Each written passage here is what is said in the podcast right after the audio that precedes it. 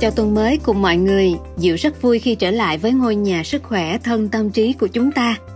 Chắc chắn là Diệu sẽ còn giới thiệu đến tất cả các bạn thật nhiều thật nhiều từ sách nói hay hơn nữa từ ứng dụng sách nói có bản quyền Phonos. Hôm nay, Diệu mang đến một tác phẩm của tác giả Nhật Bản Masanobu Fukuoka có tên Cuộc cách mạng một cọng rơm. Phải nói là văn hóa và con người Nhật Bản luôn đem lại nhiều hứng thú để cho chúng ta tìm hiểu đúng không nào? Tác phẩm hôm nay rất nổi tiếng và nó đã được dịch ra 25 thứ tiếng. Cuốn sách không chỉ là sự trải nghiệm về cách thức nuôi trồng các sản phẩm nông nghiệp trong sự tương tác hài hòa với môi trường tự nhiên, mà còn đem đến cho người đọc những suy tưởng thú vị về triết học, về ăn uống, về y học và cả về cuộc sống. Tên sách là Cuộc cách mạng một cộng rơm, nhưng không hề có cuộc cách mạng nào ở đây cả.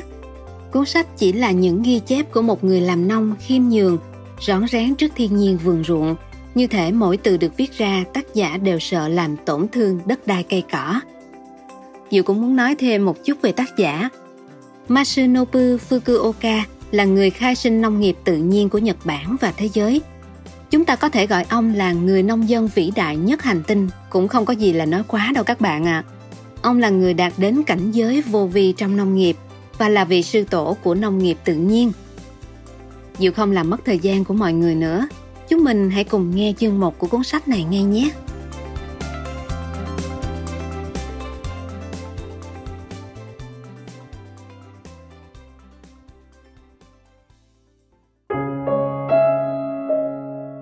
Bạn đang nghe từ Phonos. Chào bạn. Sách nói này là món quà xanh shop gửi tặng đến bạn thông qua Phonos. Đây là chiếc chìa khóa tìm mình yên trong hình hài một cuốn sách – Cuộc cách mạng một cộng rơm là câu chuyện về hành trình hàng thập kỷ theo đuổi triết lý nông nghiệp tự nhiên của tác giả Masanobu Fukuoka. Bạn có đang tự hỏi nông nghiệp tự nhiên và bình yên thì có liên quan gì đến nhau? Con người cũng giống như cọng rơm là sinh vật gắn liền với tự nhiên. Ta cũng tuân theo quy luật tự nhiên, chu kỳ phát triển, vòng đời và giới hạn khả năng. Nhưng chính chúng ta đang hủy hoại mối quan hệ giữa mình và tự nhiên. Từ một cọng rơm nhỏ nhoi mà tác giả trân trọng nhặt lên và ân cần trả lại cho đất. Ông khiến ta phải suy nghĩ thế nào là hiện đại, thế nào là tiến bộ và quan trọng, thế nào là hạnh phúc. Sun Shop và Phonos thương tặng bạn sách nói Cuộc cách mạng một cọng rơm. Mong bạn có thể tìm ra những bài học ý nghĩa của riêng mình và hạnh phúc hơn, bình an hơn mỗi ngày.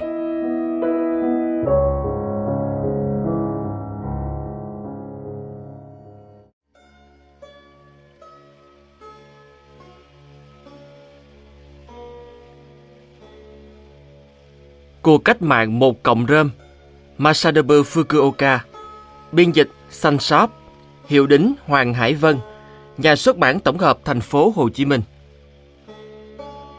Trong thế giới này chẳng có gì sắc Tôi cảm thấy mình chẳng hiểu gì cả. Masanobu Fukuoka Lời nói đầu Một ngày nọ, khi vẫn còn trẻ, một chuỗi những sự kiện đã sắp bày đưa tôi đi vào con đường làm nông. Tôi đã bắt đầu bước đi trên con đường làm nông tự nhiên của mình. Nhưng vì sinh ra vốn ngu ngốc, tiếc là tôi đã thất bại trong việc đi xa hết mức có thể trên con đường này, như đáng ra phải vậy.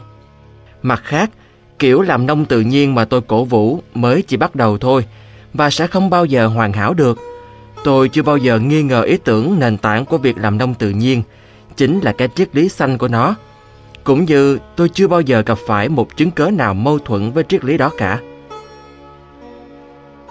Nông nghiệp tự nhiên có thể được coi là có gốc rễ từ sự sáng suốt tìm thấy trong Kinh Thánh.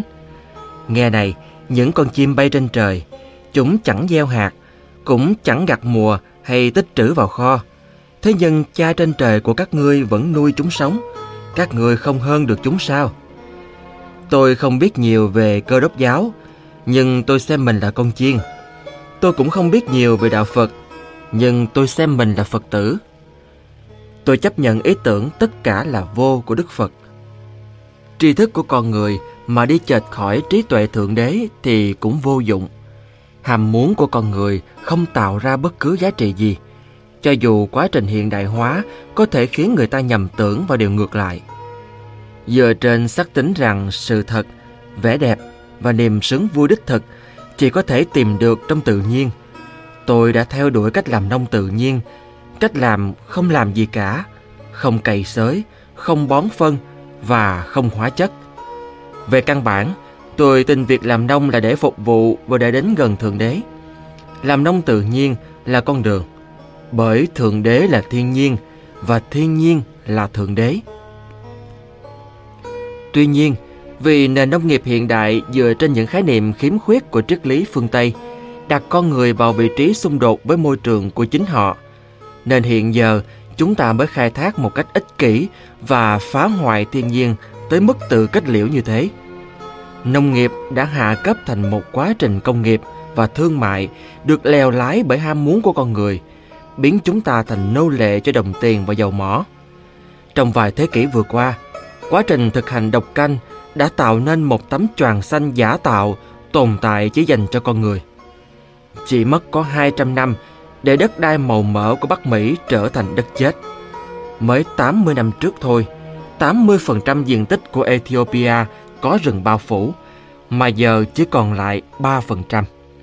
Somali đã trở thành bán sa mạc. Ấn Độ đánh mất đi màu xanh của nó trong vòng có 45 năm qua. Còn với Nepal thì là 17 năm. Hệ quả là lũ lụt trên sông Hằng, và cuộc khủng hoảng lương thực ở Ấn Độ. Quan sát điều này, tôi không thể không nhận ra rằng nền nông nghiệp hiện đại và cuộc sống của mỗi cá nhân, cả hai thứ đó cuối cùng cũng đều kết ràng với bản thân số phận trái đất. Các khoa học gia trên thế giới đồng ý rằng, trong khi phải cần tới 4,6 tỷ năm để làm nên trái đất, hành tinh xanh tươi và xinh đẹp duy nhất trong vũ trụ này, thì nền văn minh hiện đại dù mới được phát triển trong vòng 100 năm, hiện đang đặt nó trên bờ hủy diệt. Liệu có cách nào dừng chuyện này lại không? Giải pháp duy nhất là con người phải quay trở lại đúng vị trí của mình bên trong tự nhiên, như một thành viên giữa tất cả các thực thể sống. Khi đó chúng ta mới có thể chữa lành được tâm hồn mình và tái tạo màu xanh. Tại sao con người lại đi sai đường? Chúng ta đã bị lừa bịp bởi thế giới quan méo mó dựa trên các khái niệm của chủ nghĩa tương đối và chủ nghĩa duy vật biện chứng của phương Tây. Tôn giáo và khoa học đã song hành cùng nhau. Tuy nhiên, sớm hay muộn thì những ý tưởng phá sản này đều chung số phận tan rã và biến mất, bỏ lại đằng sau những bối rối và hỗn độn. Điều chúng ta cần để thế vào chỗ của chúng là một thế giới quan hiền thân của chân lý Phật giáo, rằng sự hiện hữu của chúng ta là cái không. Và điều đó tương hợp với giáo lý cơ đốc giáo rằng thế giới và tất cả những gì trong nó là một. Trong thời kỳ hiện đại càng ngày càng hỗn loạn này, ý chí chọn đi theo một con đường khác, phục vụ Thượng Đế phải được chúng ta thể hiện ra bằng hành động khôi phục thiên nhiên. Nếu các bạn làm điều này, rải hạt giống trên những vùng đất đang ở trong tình trạng bán sa mạc và một lần nữa cho thế giới thấy quyết tâm biến nó thành thiên đường màu xanh, người ta sẽ biết được ngọn nguồn thực sự của niềm vui làm người. Chính họ sẽ quay trở lại tận lực vì một khung cảnh hòa bình và hạnh phúc. Ngày mai sẽ là quá muộn. Tôi cầu xin các bạn, hãy cùng tham gia vào lời cầu nguyện tha thiết và nhiệt thành đầy của tôi và hãy bắt tay thực hiện hành động mới ngay ngày hôm nay. Masanobu Fukuoka Đáp từ của cụ Masanobu Fukuoka khi nhận giải thưởng Brahman Magsaysay của Philippines tại Manila năm 1988.